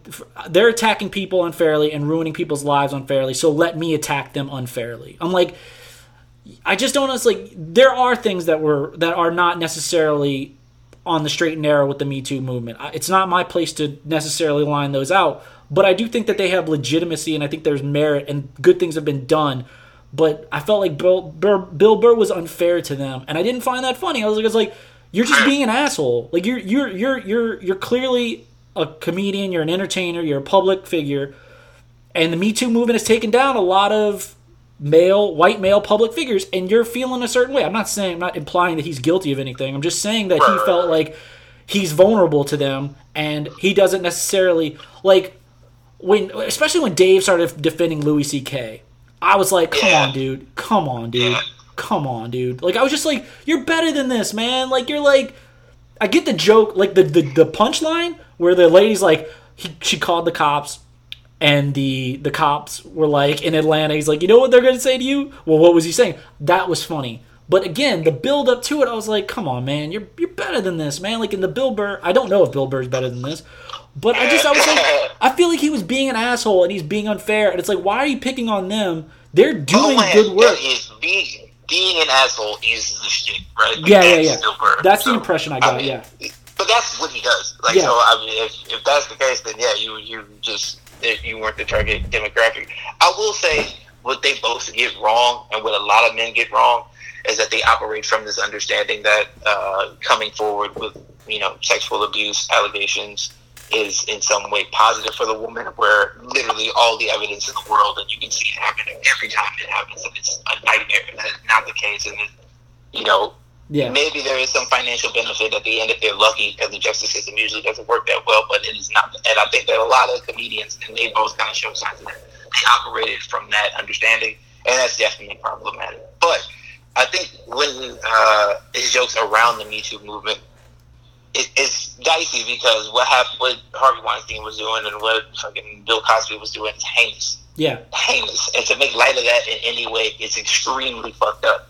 But for anybody to try to equate what Aziz Ansari did to yeah, that was already fucked up. And if the joke is around how fucked up the situation has gotten, I can see the humor in it because I was thinking the same thing. And I think that's kind of what it's more around. So, like, if you're willing to give that person that you're listening to rope uh, to to make a point and walk through some problematic stuff, then fine. I think you'll be able to hear the humor in it, and I think that's where I am on most of these specials, and where a lot of people aren't because they see you as like rich old man hating on other people, and I don't want to hear your point because you're generally not the person that's with me on this, and that's fine. But like, I think that uh, I don't know uh, uh, comedians of that caliber. I'm willing to, to grant them the space to land the joke because I, I think a lot of times they did. yeah. I, look, the Aziz thing because I, I talked about this with my brother last night. Uh, look, Aziz, what he did was was messed up. You know, it's Was not cool. he had a bad day. Was it messed up? He was was he rude to a girl? Yeah, is that messed up messed up as in like he didn't really i don't think he was malicious i just think that he it was a misunderstanding it probably He was a dick. he was a dick he was That bad about night. it he was bad about it and i'll be the first to admit that yeah i've i've done some stupid shit in my life like i don't think i've ever Does that mean you get to never work again? Because that's what the jokes are about. Yeah. That is the answer of, you know, all right, you've been Me Too. This thing is, uh, you have done this offense. Now you never work again is the end goal of it. And, like, is that fair? No, This see- kind of wild. See, I disagree because, like, I think it's unfair to say that their end goal is to ruin careers. I think their end goal is to enforce some kind of consequence for these actions that have gone so, like, under the radar for so long. And, like, if there was some collateral damage in that, yes, it's unfair. I totally agree. People's lives, people's careers should not be ruined over some things that there's a misunderstanding like aziz or like just some things but there's but that is such a small from my assessment that is such a small small little sliver of what the progress has been done and i feel like they're focusing on that and then they're trying to undermine the rest of it that's my problem see that's my problem But- that's, yeah Yes, yes, uh, that is true. I just think that the attention of any of these stories, like, yes, the situations of Aziz are probably less likely than the situations. Actually, no. I don't know. They're probably all equally as likely, but uh, I just think that uh, the potential for the story to blow up and to become such a big deal because of the people are who are involved are so much greater for them. yeah You know what I'm saying? Like we've all had dates, or maybe not all, but you've had misunderstandings with uh, a woman where you, you know, I thought it was more romantic and she thought it was less romantic, or vice versa. And that's not a big deal because I'm Dalvin Ford, employee number two four three eight. You know what I'm saying? Nobody gives a shit about who I am Yeah. or who you are, and everything that they do will be judged through that lens. And that's kind of wild because, like, you you can't really assume that anybody has good intentions because you know how attention seeking the entertainment industry is. Yeah. So I would imagine that they have a very, very strange perspective on how to see women in general because that's usually a pretty easy way to gain access to famous men is through looks and through sex. And now to have that power dynamic reversed, and justly so, because people were uh, clearly abusing it. Yeah. But I think that they are in the uh, what am I trying to say? They're in, in the crossfire of it Yeah. because they're just kind of narrating the situation. Like that, I imagine the cultural shift of yeah, you know, basically every studio they can get away with groping whatever woman he wants. To now, if I accuse you of anything, your career's over. The culture has to kind of get used to it. I think we're going from one extreme to the other, and we need to find the middle. And I think that that was what the joke was. That was the point that's trying to be made. Obviously, the step we need to take is just let's just believe them. Let's listen first Yeah. before we do anything because we weren't even doing that. And I think that that's a, there's some there's a little landing space there for some jokes. Yeah. I think that they got most of it. And again, I don't think you know what Bill Burr. I don't think what he did was offensive. Like I was not offended. I was not like I just didn't agree with him, and I thought it was unfair. But other than that, aside from that little bit of Me Too, I thought the rest of the, the special was funny. So overall, Yeah. like it was funny. And the Chappelle, I would say it's more 50-50. Like eh, maybe Okay. maybe 25-75, somewhere around there. But like I just, I, I was like, it's fine. But here's, I, I just. I, I like to issue like I, I know we're not trying to talk tackle the entire Me Too issue, but I, I would agree I, I would agree that like one of our fa- one of our I think we're both fans of this gentleman, uh, Bomani Jones. He does a lot. He does podcasts. He's on ESPN. He does a lot. He has his own TV show. I really like what he says about the Me Too movement. Um, he says that you can't if you if you don't offer a path of redemption, you're just showing off. Like it's like I really think that we do need to offer. There needs to be a conversation had about okay, so what is forgivable and what isn't forgivable, and if it is forgivable, what steps do these people need to take to become to to re-enter society, like not be a pariah, not lose everything they've worked for. So yeah, I think Right. that.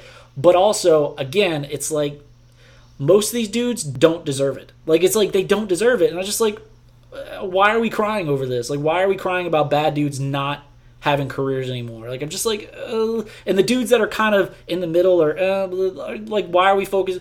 Well, that'll work itself out. I really believe that, and I agree that like compassion needs to be showed for the victim, of course, but also if the the the attacker or the I guess not the not the attacker, but like the other person involved, the abuser or whatever. It might be a little harsh, but like if they if they if what they did was forgivable, and they're not going to go to jail for it, like what do we do? I think there is a conversation that needs to be had. I think that that is what Bill Burr was pointing at, but I'm like, but you need to be just be careful talking about this. Like, yes, you're a comedian. Yes, you can make jokes about the most fucked up things, but like, like, but also be fair. Like, just be fair, man. Just that's, that's all I'm asking. Just be fair. I know it's harder. It's more com- makes the joke more complicated, but just be fair. But that's just me, man. Yeah, I just think that part of the absurdity is not the right word, but part of the difficulty Yeah. of uh, these jokes and hearing these messages, the messenger telling you these things, like you're willing to hear Bomani make a criticism, a legitimate criticism of how the Me Too movement is adjudicated on its perpetrators. You're willing to listen to it from him because he doesn't really have any allegations like that, and he's known as like an academic, very professional person. Yeah. Whereas you're not willing to listen to a comedian who's not as well schooled, who's telling you this in the form of a joke. You're not as willing to hear that, especially because those comedians are very often like the key demographic of the people who commit these types of offenses, right? Mhm. So you're especially listening to them skeptically, but uh, they're making similar points, and I guess all they're saying is that you have to be willing to criticize anything to make it move forward in a substantive way. And like as we've seen from the cases that have happened, is a very large range. And we need, I mean, yes, you, you say, you know, and the people in the middle, it'll figure itself out. Well, the comedians, based on, they kind of probably are the people in the middle. And that's why we're hearing their perspectives. And I think that's okay.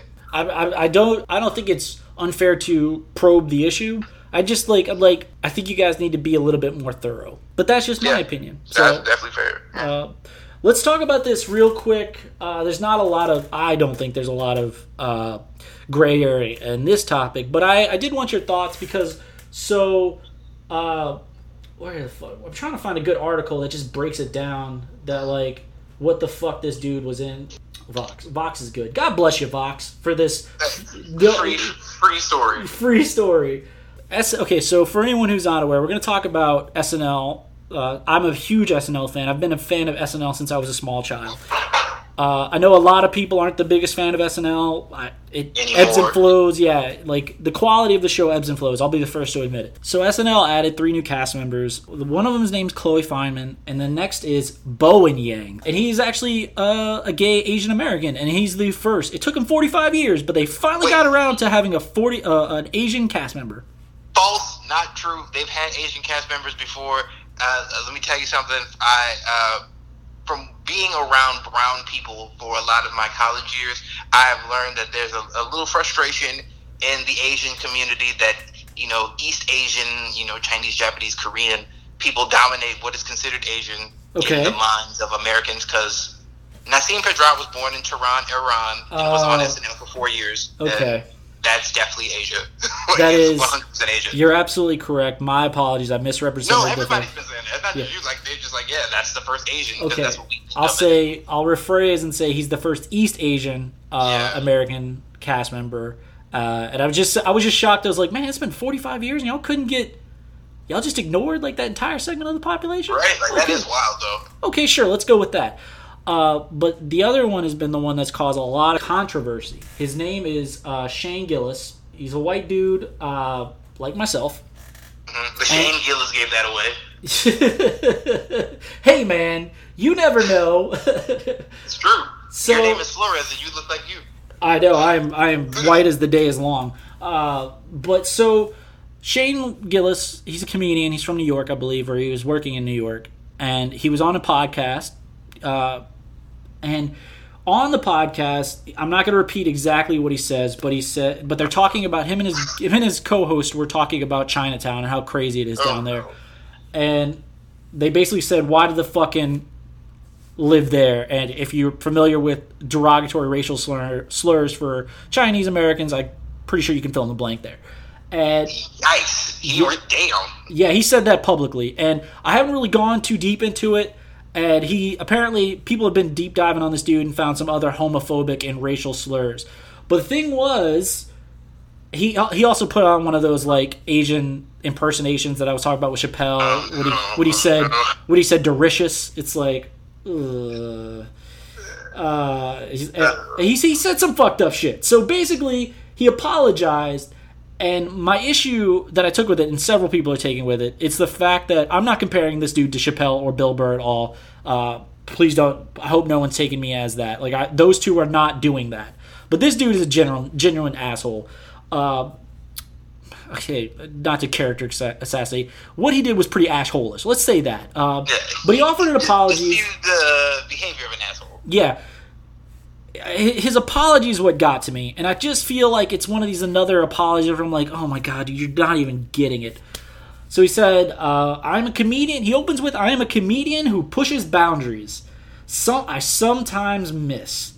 Uh, if you go through, if you go through my ten years of comedy, most of it bad, you're going to find a lot of misses. My intention is never to hurt anyone, but I'm trying the best comedian I can be, and sometimes that requires risks."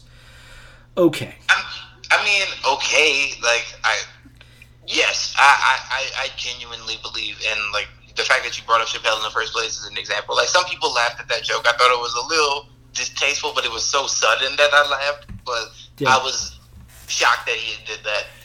And uh, yeah, like I get what you're saying in the sense that like for a comedian, you have to practice in front of people, and so if you go through all of the times I've been in front of people and listen to that, you'll hear me saying horrible thing because I didn't know how to land that joke yet. But Yeah. like, come on, man, how Asian people sound is the punchline of the joke. That's never really.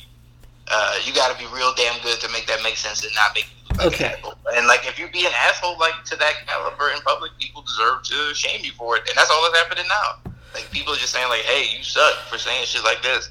It's just you- I just don't understand this, this. Look, I don't know. I, I have a friend that is a comedian. He's up in New York right now, and he's you know we're friends, but I wouldn't call us best friends. And he's a good dude. I like him. Uh, and I, other than that, I don't really know any comedians. But I just don't understand, like this thought that like using racial slurs but in a comedic way is taking a risk. Like it's like Well, because you're not allowed to say it. Like at the at the end of the day, like a risk is driving off a bridge, right? Because you know something bad will happen to you. But the fact that there are just words that we're not allowed to say, or what, like, and I think that's that whole idea is what lots of comedians want to explore because it's an easy way to take a, a risk. it's just oh, it's so it's so asinine to me that like using racial slurs you don't Look, need to use racial Let me slurs tell you something. Uh, in my life, Okay. I've had lots of white friends, lots of white male friends. I've had some version of an N-word talk with almost all of them. Almost all of them. i think we i think you and i have had one at least probably once way back in the Yes, day and you have steadfastly said that you would never say it. You have never wavered from that. I want his listeners, your listeners, to know that Yeah. you've never, never said the N-word. But all white people have seemed to have this curiosity. I'm sure a lot of if any other black person listening to your show, they know the same thing. Like they've definitely asked you some version. Why can't I say it? The curiosity is there. It's a part of our culture, and pretending like it's not. I mean, that's basically what we do now, and it's, it's weird. And I think that as long as it's like an unspoken rule, comedians will try to dance around that. Because like, if it's that serious to you, why isn't it a real rule? And what what do you, what do you want like you want like some modern day moses to come down with new 10 commandments like dude this happened last year like he's like a he's probably around our age like come on yeah, dude what I'm saying is he's probably not good at Still, like I'm, I'm giving him the credit for saying he got better. I doubt he's good. I mean, like we said about the quality of SNL these days, whatever. But yeah, if somebody goes back and looks at your old jokes, regardless of when they were, if you weren't good yet, there'll be some bad shit in there. It just amazes me that he thinks the problem is he's like, ooh, sorry for putting out bad materials. Like that wasn't just bad material. That was offensive material. Was Like and also just it's particularly bad for racism against Asian people because I, I and I was doing my deep dive into Asian racism. They really feel like it's much more forgiven in public society than racism against other groups. Oh, right? absolutely. Absolutely. Like eh. yeah. Mark Wahlberg is still allowed in society after he was, did a hate crime against an Asian person and basically uh, never did anything about it. Richie Incognito was unspeakably racist to a Japanese trainer, and like, yeah, that wasn't even mentioned. It's like, oh yeah, Richie Incognito, the bullying guy, like he forgave that, but people don't care about it, and it's tough. Like I can imagine how frustrating that would be for I'll- an Asian person. Yeah, just it just again speaking on comedy, like it's just I just I can't. I, I was just I was just like just to recap like when I when I first saw this when the story dropped like ooh that's bad and then the apology came I'm like guys come on man. Like it's better just not apologize. Just don't apologize. Just just say just don't fucking say anything. Like if you're gonna offer up a weak apology like that just don't fucking Yeah, apologize. don't fucking apologize. Like, look, I don't know this dude. This is the only like I'd never heard of this dude before he got announced. I I I'm sorry that this was his first my first experience with his comedy because maybe he might be hilarious. I doubt it, but we'll see. Uh, I don't know if if NBC is going to keep him, if SNL is going to keep him. That would be we'll see. But like, come on, hey, a lot of races out there watch TV too. yeah, that's you gotta accept. Like I think that for a lot of white people, it's uncomfortable, and me as a black person, I've just long accepted this, and it's really kind of gotten me through life pretty well. That racism, racist, is just a common demographic of white person. Like, and if you want to sell things demographically, that's gonna be a group you're gonna have to touch because it's a huge group. yeah. But I just I'm like, again, I'm not trying to put myself on some ivory tower here. I just I'm like, is that something we want to encourage? Shouldn't we be moving Yes, that, away? that's the problem that we're having in society now. Is the, the the issue is are we just going to accept that these people are like this and cater to it, or are we going to try to get these values out of society completely?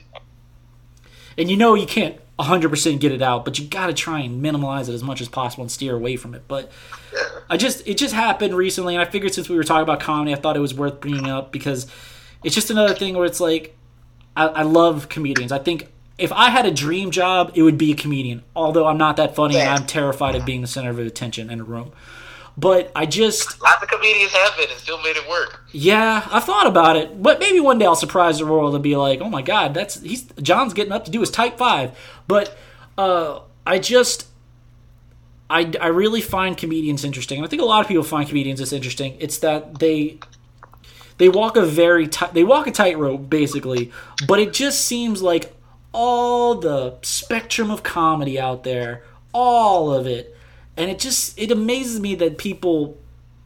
I mean, I know they got to experiment. They know they got to try new things, and they got to do things, and you know they're just being themselves to an extent. But it's like, really, is that the way you went? Okay, cool, sure. Let's let's go with that.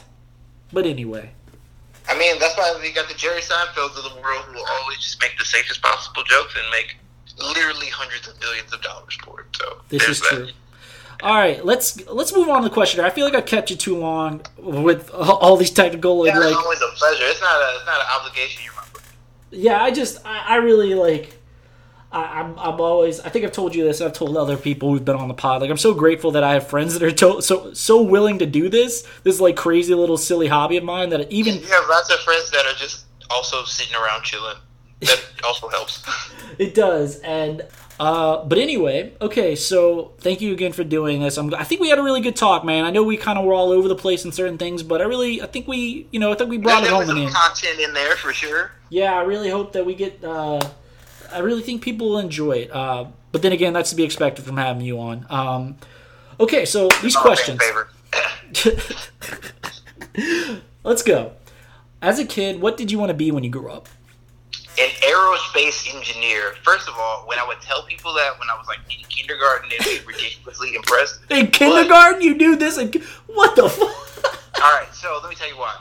I used to love to make paper airplanes. I think my, I don't remember who got me a gift, but it was a book on how to make paper airplanes, and I got pretty good at it, like five, six year old kind of range, right? Yeah, And so I asked my parents, like, what is the name of the job of the person who makes airplanes? And they told me aerospace engineer. And so, yeah, I would say that to people. And then I learned about how much math is in engineering, and that killed my dreams. But I spent a lot of elementary school thinking I was going to be an engineer. that's awesome, man. I've never heard that one, but it, it tracks. It makes sense. Yeah. Uh, I, I uh, I've said it before on the pod. I think I wanted to be a weatherman at one point. I wanted to be a cop, but I really, I think the first thing I ever really wanted to be, very similar to yours, was a jet fighter pilot because I was a big fan of Independence Day, and I was like, Mm, I was like. I want to be, I want to be Will Smith fighting aliens, or not even fighting aliens, but just flying an F eighteen. Like that just seems so cool to me. yeah. Uh, but anyway, that's cool, man. Did not know that about you. Okay, so Come on, you know. do do do do. Anyway, uh, okay, so if you came into a very large sum of money, like you know, you say you won the Powerball, the lottery, or whatever, and you, Gross, why would I come in money? oh hey, uh, so let's and then let's say you paid off all your bills, you paid off all your debts, you set up all the, you set up all your loved ones or whoever, you got it all set up, like all the all the business stuff is taken care of. Now you get to splurge. What's the first big thing you'd buy? Okay, I, I, how much money are we talking? Because, like, five hundred million dollars. Okay, that's less than what I was thinking. 'Cause I was Wait, wait, thinking, wait! Five hundred million dollars is less than you were thinking. Y- Yes, because like if I came into like let's just say a couple Billy, the first thing I'm getting is a sports franchise. That's the thing I want to buy. Okay, Like, all right, yeah, all right. So if I could got enough money to buy a sports franchise, I would absolutely buy that. Number one priority would be first a NBA team. If I can't get a NBA team, I would take a Premier League team or a team in the championship that I could raise up to the Premier League. Okay. And then third after that, I just know is I never have a chance but to be to buy the Saints. Yeah, I don't think that's happening anytime soon. I'm from New Orleans, and if I had like five billion dollars to throw at it, but I'm black, so no, they would not let that happen. yeah, the uh, NFL owners would not be cool with that. With a twenty-something-year-old uh, black owner, you think not? Yeah. When I signed Cap to be a. Bruce Best, Oh, anyway, I, I'd be I'd be open to it if I was an NFL owner. You'd have my vote. Um, thank you. I would I would hate running a sports franchise. Like I'm just like, ooh, that sounds like. Like maybe owning is cool, but I just like would hate being a GM. Like I would be like, oh god, that sounds like Oh, so yeah, much stress. I, I feel like I I'm just on a constant hunt to find the most genius GM, and I'm Yeah. out genius hunting basically. Yeah. Uh, okay, that's a very another interesting answer. Uh, what's a chore you absolutely hate doing? Washing motherfucking dishes. I can Oh, it's the most futile of all tasks, with the exception of making your bed. Because like, Yeah, I'm making gonna the bed, This, like, uh, moments from now, like I, I'm getting hungry, washing dishes, and I'm gonna have to use these fucking plates immediately after. Then, even if you do have a dishwasher, I grew up without. it. My grandmother didn't have a dishwasher. My parents' house didn't have one. It's not something that was just like in my Yeah. formative years. So I'm not used to just tossing it in the dishwasher. I always wash dishes by hand. So that's just kind of like my nature. So when I eventually moved to places with dishwashers, you can't imagine how disappointed I was to learn that you basically have to fucking wash it before you put it in there. Yeah, What's you gotta rinse it. Yeah. Yeah, no, fuck all of that. Washing dishes is the worst. I am killing the environment. I buy plastic plates, plastic uh, spoons, forks. If they made plastic pots that I could dispose of, that.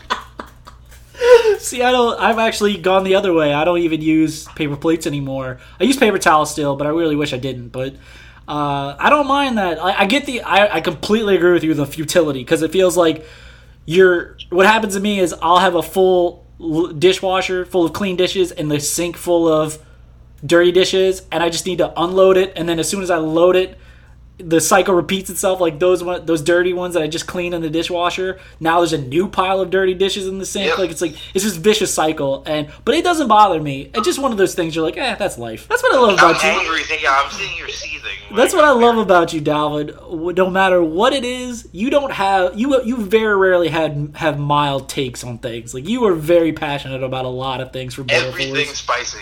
Never mind. All right, uh, what's your favorite candy bar or snack? Like, say you're going on a road trip, you're like, I gotta grab a snack for the road. What you grabbing out of like a gas station or something like that? Okay, I'll, I'll do candy and snack. Okay. Uh, candy is kind of seasonal, but the Reese's egg Oh, really yeah. slaps. Love Reese's, but the egg just hits something different. I don't know what it is. Yeah. Favorite snack though, uh, probably Slim Jims. And Oof. I'll tell this story about the first time I ate a Slim Jim. Uh, first time I ever ate a Slim Jim was in jail. It was 1997. My dad was taking me on a fishing trip to, I want to say, Golden Meadow, Louisiana. We were caught speeding somewhere outside of Golden Meadow. And yeah, I think my dad was going like over 100. Oh God. so the ticket was like ridiculously high. He had a fast car, and uh, yeah, so they took us to jail for a while until my mom had to like wire us some money to get us out. And the cop was really nice to us, and he was like, "Hey, you want to get something from the vending machine, little boy?" And I was like, "Yeah." And then I didn't really recognize any of the snacks they had in there except from Slim Jims. And so I ate a Slim Jim, and it was life changingly delicious, and I've loved them ever since. Oh my God. There's so many things I want to know about that story, but anyway. Yeah. Well, that's cool, man. I, I see. I, I like beef jerky, but I Slim Jims taste gross to me. So like, I'll shell out for the extra, like the more expensive. Oh, beef jerky I eat turkey jerky pretty much every morning for breakfast Oh, with yogurt. that's a lot of salt, though. Yeah, I'm dying anyway. Aren't we all right? Okay, I know. I definitely know the worst, but okay. So, what's your best and worst school subject? Okay, well, yeah, worst is math. I discussed it earlier, but Yeah. best is uh, best was history. English is close because that's where I got my degree, but history was definitely the most interesting to me. Yeah. yeah, you get to reflect on past events, and the past was fucking wild. like every time you do a deep dive into literally any cultural history, it's Yeah. like extremely wild shit happened. All of them, they're all in. Just wait and be like, and then the white people showed up. or even if you do it like independently of white people, just like yeah, here's the ancient history of Africa up until before even the white people. It was still wild shit. Or like in Asia, they had crazy histories. Or uh, the inter-European shit. Like it's yeah, it's all wild. Love uh, history. So I, I'm gonna try and d- dive deeper into the Honduran, the history of Honduras, because like I, I, I, I feel like I've neglected that part of my, I guess, culture. I guess culture. Yeah, I, I don't I feel a part of that. I really don't feel a part of that side of my like ethnicity. But like I'm like I gotta try, man, because like it is important to me. But I don't. Yeah. I I. I really think the language barrier hurts me, and then I don't feel I wasn't really raised in that culture that much. But I'm gonna try. Well, you can be learning Spanish regardless. Yeah, Just, I think I need to do a better time. That most notably. Wait, what? I said, and you still wear the name, like most notably. Like if you were John Smith and you were half Honduran, I feel like it would be different. But Oh, like, your that's a- name goes Latino to everybody. Fun fact i there was a serious like i had this there was a chapter in my life where i was trying to convert my name to my mother's maiden name as a giant fuck you to my dad. But I luckily mean, I, I definitely understand it. but the thing you know what the thing was? So like I, I i went to the honduran embassy in new orleans to talk to someone about it. And i asked her i was like so what would i need to do that? No no no no no. I'm sorry. No that's when i was like okay so i went the other way with that so I tried. I wanted to get a change, but then I was like, "Oh, court costs and shit. That's gonna be expensive." But then a few years later, I was like, "Hey, wouldn't it be cool to have dual citizenship?" Because my dad was born in Honduras. Like, maybe I can get some Honduran citizenship. And so I went to the Honduras. This was separate from what I was talking about. I'm blending two stories. But the second part of it was, I went to the Honduran embassy in New Orleans because there's there's a Honduran embassy in New Orleans. I was like, "Oh, cool. Check that out." I went there. First off, I felt like I stood out because I do not look Honduran as well. I'm not trying to make any racist implications No, there, but like they are particularly dark Latinos. yes, Like, they are. And so you could tell that I'm mixed race, I guess. Like I'm very white, and my mo- like I I definitely resemble my mother's side of the family. So I went in there. They were like, "Oh," I asked, "I was like, what would it take for me to get Honduran citizenship?" And she was like, "Well, we would need your dad's birth certificate as step one." I'm like, "Well, this process has stopped in its tracks because it would have been it would have meant having to reach out to my dad." And I to this day I haven't. It's been almost ten years since I spoke to my father. I'm like, "Yeah, this that ain't happening." This was a few years ago, but uh, anyway, I want to make an effort to represent my Get out of Honduranness. house. Don't give up on citizenship yet. Yeah. You need an escape plan for America. All right. All right. Work on one. Okay, so what's the best vacation you've ever had? I, was it the trip you took to France recently? Like, was that last year? That was last year around this time. Yeah, uh, that's definitely up there. That's definitely the best moment I had. Uh, all right, I'm sorry. This is not a flex to say that I've been two different places, but it really is a tie. So when I was in France, we went to a party. Uh, it was on the rooftop of a bar called Wanderlust. It was right on like the river. It was extremely cool. So cool that ASAP Rocky just randomly showed up with his friends. It was in the VIP chilling. Holy shit! yeah, it was cool. All the women there were ridiculously hot, and uh, it was very hard to get into. And they had a very judgmental bouncer, and they let us in, and that made me feel a level of affirmation that I've never felt before in my life. uh, yeah, so that moment, and also I went to a Chelsea match, and it was the last game of the season, and it was like they had won the title that year, so I saw them lift the trophy. It was John Terry's last match at Stamford Bridge, so that was a huge, huge moment as for me as a Chelsea fan. But those two, that's a That's awesome, man. Those that that those are pretty epic. John Terry, huge racist, by the way. It's such a don't look into his record. He's a sporting hero, but just absolutely awful person. Oh man, What a center back though, the offensive titan. racist, but he's a great football. Oh, you, Well, oh, you know, nobody's perfect. All right. Uh, next question. Um, would you rather speak all languages or have the ability to speak to all animals? Yeah, I'll take the languages because I'm under the suspicion that animals are really not that smart. So like, yeah, you can hear your my cat is outside saying "open door, open door, open door, open door."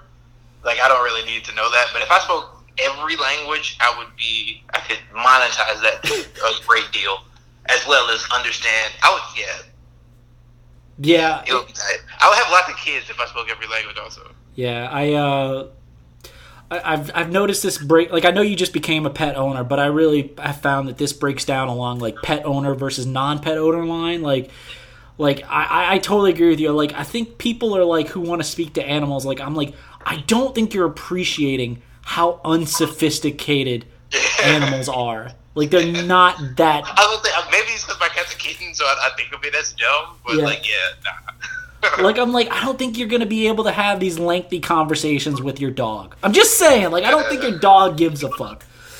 I really think that they got it exactly right on up. Like that's how dogs Yes. would act if they could talk. Yeah. Uh, okay, I'm very interested to hear your answer to this one. Uh, would you rather have unlimited pizza for life or unlimited tacos, including burritos, for life? Oh wow, okay, that changes things. But um, it's funny that you asked. You said that like you're interested to hear this because I honestly think my answer would have changed depending on when you asked me. Meaning to say, like if you would have asked me this a few years ago, I would have probably said the pizza. Yeah. But the cheese, man, I gotta mitigate that. It's much easier to keep that on the low with tacos, even though they do have cheese and dairy on it, but like Yeah. they can still be very delicious without it, whereas pizza really can't. And so I have to pick tacos, not even reluctantly, because tacos are fucking tacos and delicious, but I do love pizza. Okay, what if, what if you could eat all the cheese in the world? Like, what if? And it wouldn't hurt me. yeah. Like, yeah, okay, well then I'll take pizza. See, that's where. See, I also have these those dairy dietary restriction where I, I got to avoid it pretty much almost absolutely. Uh, but just removing that, I'd still go tacos. I'd still go tacos. Tacos are incredible. Like, don't get me wrong, Yeah, it's tough. Yeah. I was It's like, something about yeah. tomato sauce. I just love it. All right. I, I before I ask this question, there's actually a very funny story. I don't know if I told this story on the pod, but I was like, "Oh my god, this is Dalvin, one of these Dalvin stories." I've seen you do karaoke twice. Okay, Uh, both magical experiences. I'm sure. One was at the Saint. I can't remember what song you sang, but I definitely recorded it on video. I still have that video. But the second okay. time, uh, God, we were, we were at the uh, what's that Occasions probably. Yeah, yeah, yeah, yeah. Okay, so we were there hanging out, uh, and we decided to do karaoke. You went first, and I went second. I don't really sing karaoke. Uh, I, I, you know, uh, I'm not. I don't have a voice. So I was like, let me sing a Beatles song that I really like. That's very easy. I'll just do it, right? I picked a very safe Beatles song.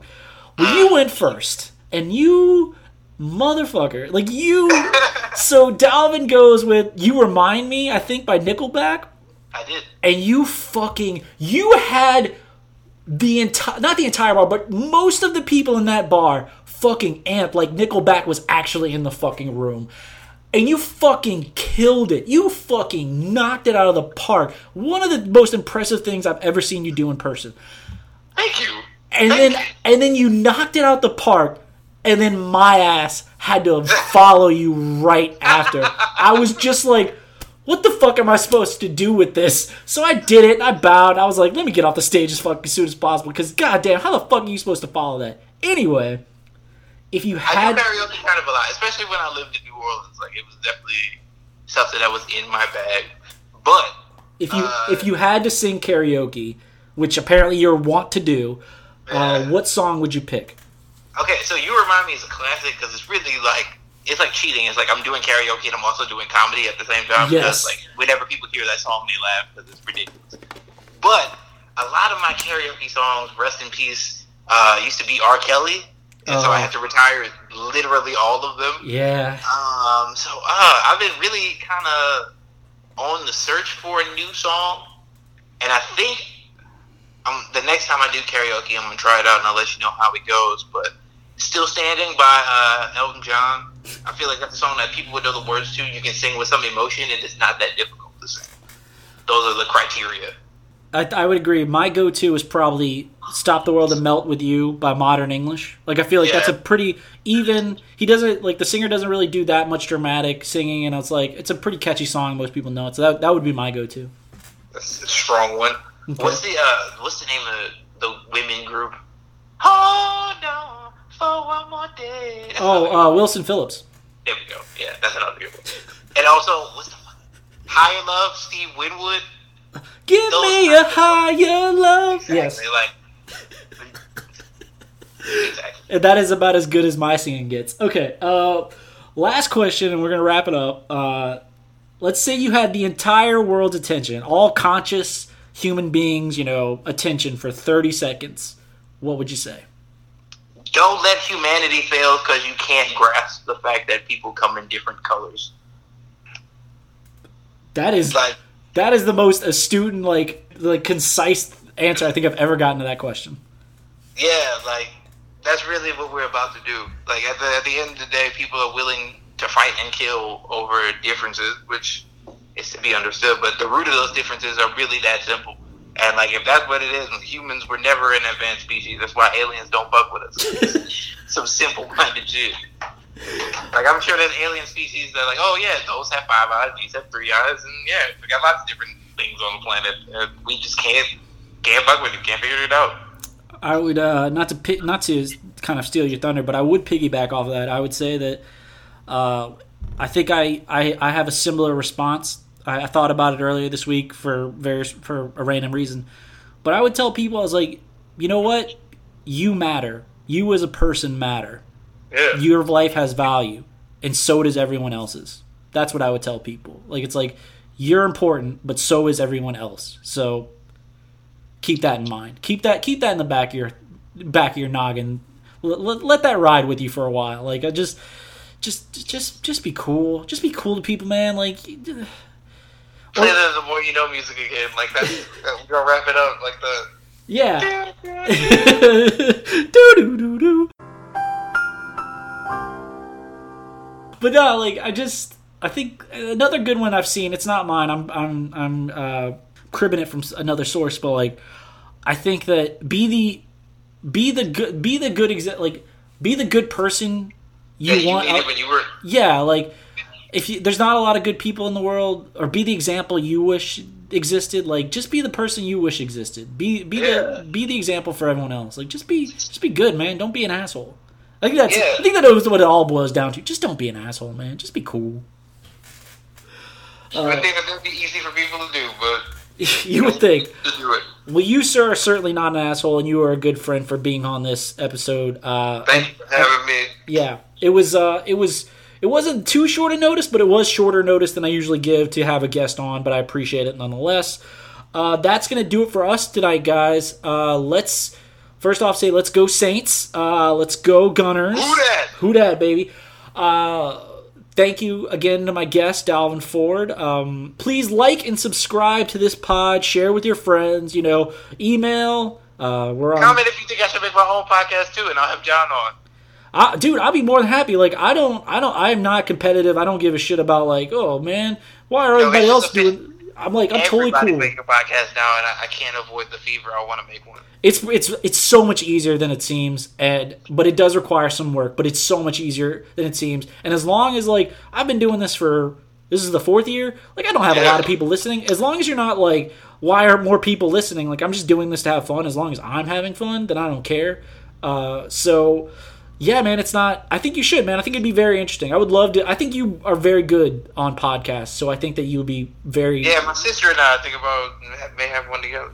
I think that would be good, man. That would be something. I would love to be a part of it as a guest if you ever wanted me. Nice. So that's gonna do it for us, hey man. I hope you have a great rest of your Sunday, man. I hope you have a great rest of your week, and I hope everyone listening, you know, be cool, and I hope you have a great week, man. I'll, uh, I guess I'll catch you later. I guess I'll uh, text you a meme later or some shit, Okay, you said I guess so many times. You sounded like Morty. dude. Really? So-. So I told a little tidbit before we go. Uh, I was seeing a girl earlier this year, and uh, she goes, uh, "What's your one of your favorite shows?" I was like, "Oh, I really love Silicon Valley because I really relate to Richard Hendricks." Like I was like, I told her I was like, I really feel like I'm Richard Hendricks and Morty from Rick and Morty combined. Like I'm just like. I'm just like this little weasel of a guy who just kind of like, well, you know, I mean, uh, yeah, sure, Rick, whatever, man. Like, uh, you know, I mean, yeah, sure, whatever. Yeah, dude, I, I, I see myself in Morty a lot, which is, I don't really know what that says about me, but it's kind of true, so I kind of roll with it. Yeah, no, I'm sorry. I'm just very much in my Toastmasters brain, and I hear that I guess is your your crutch phrase. anyway, that's going to do it for us, man. I'll catch you later. All right, bye.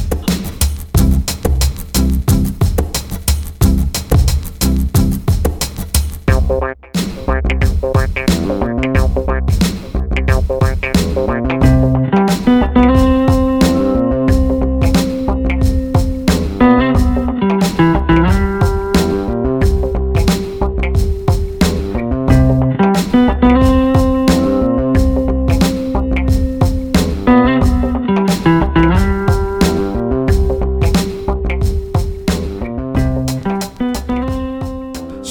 SNL just announced that they're bringing on three new uh, featured players. You know, you got to be a featured player, and then you become a cast member and stuff. So, uh, so one of them is actually Andrew Yang. I hope I'm saying his name right. Uh, Wait, what's his name?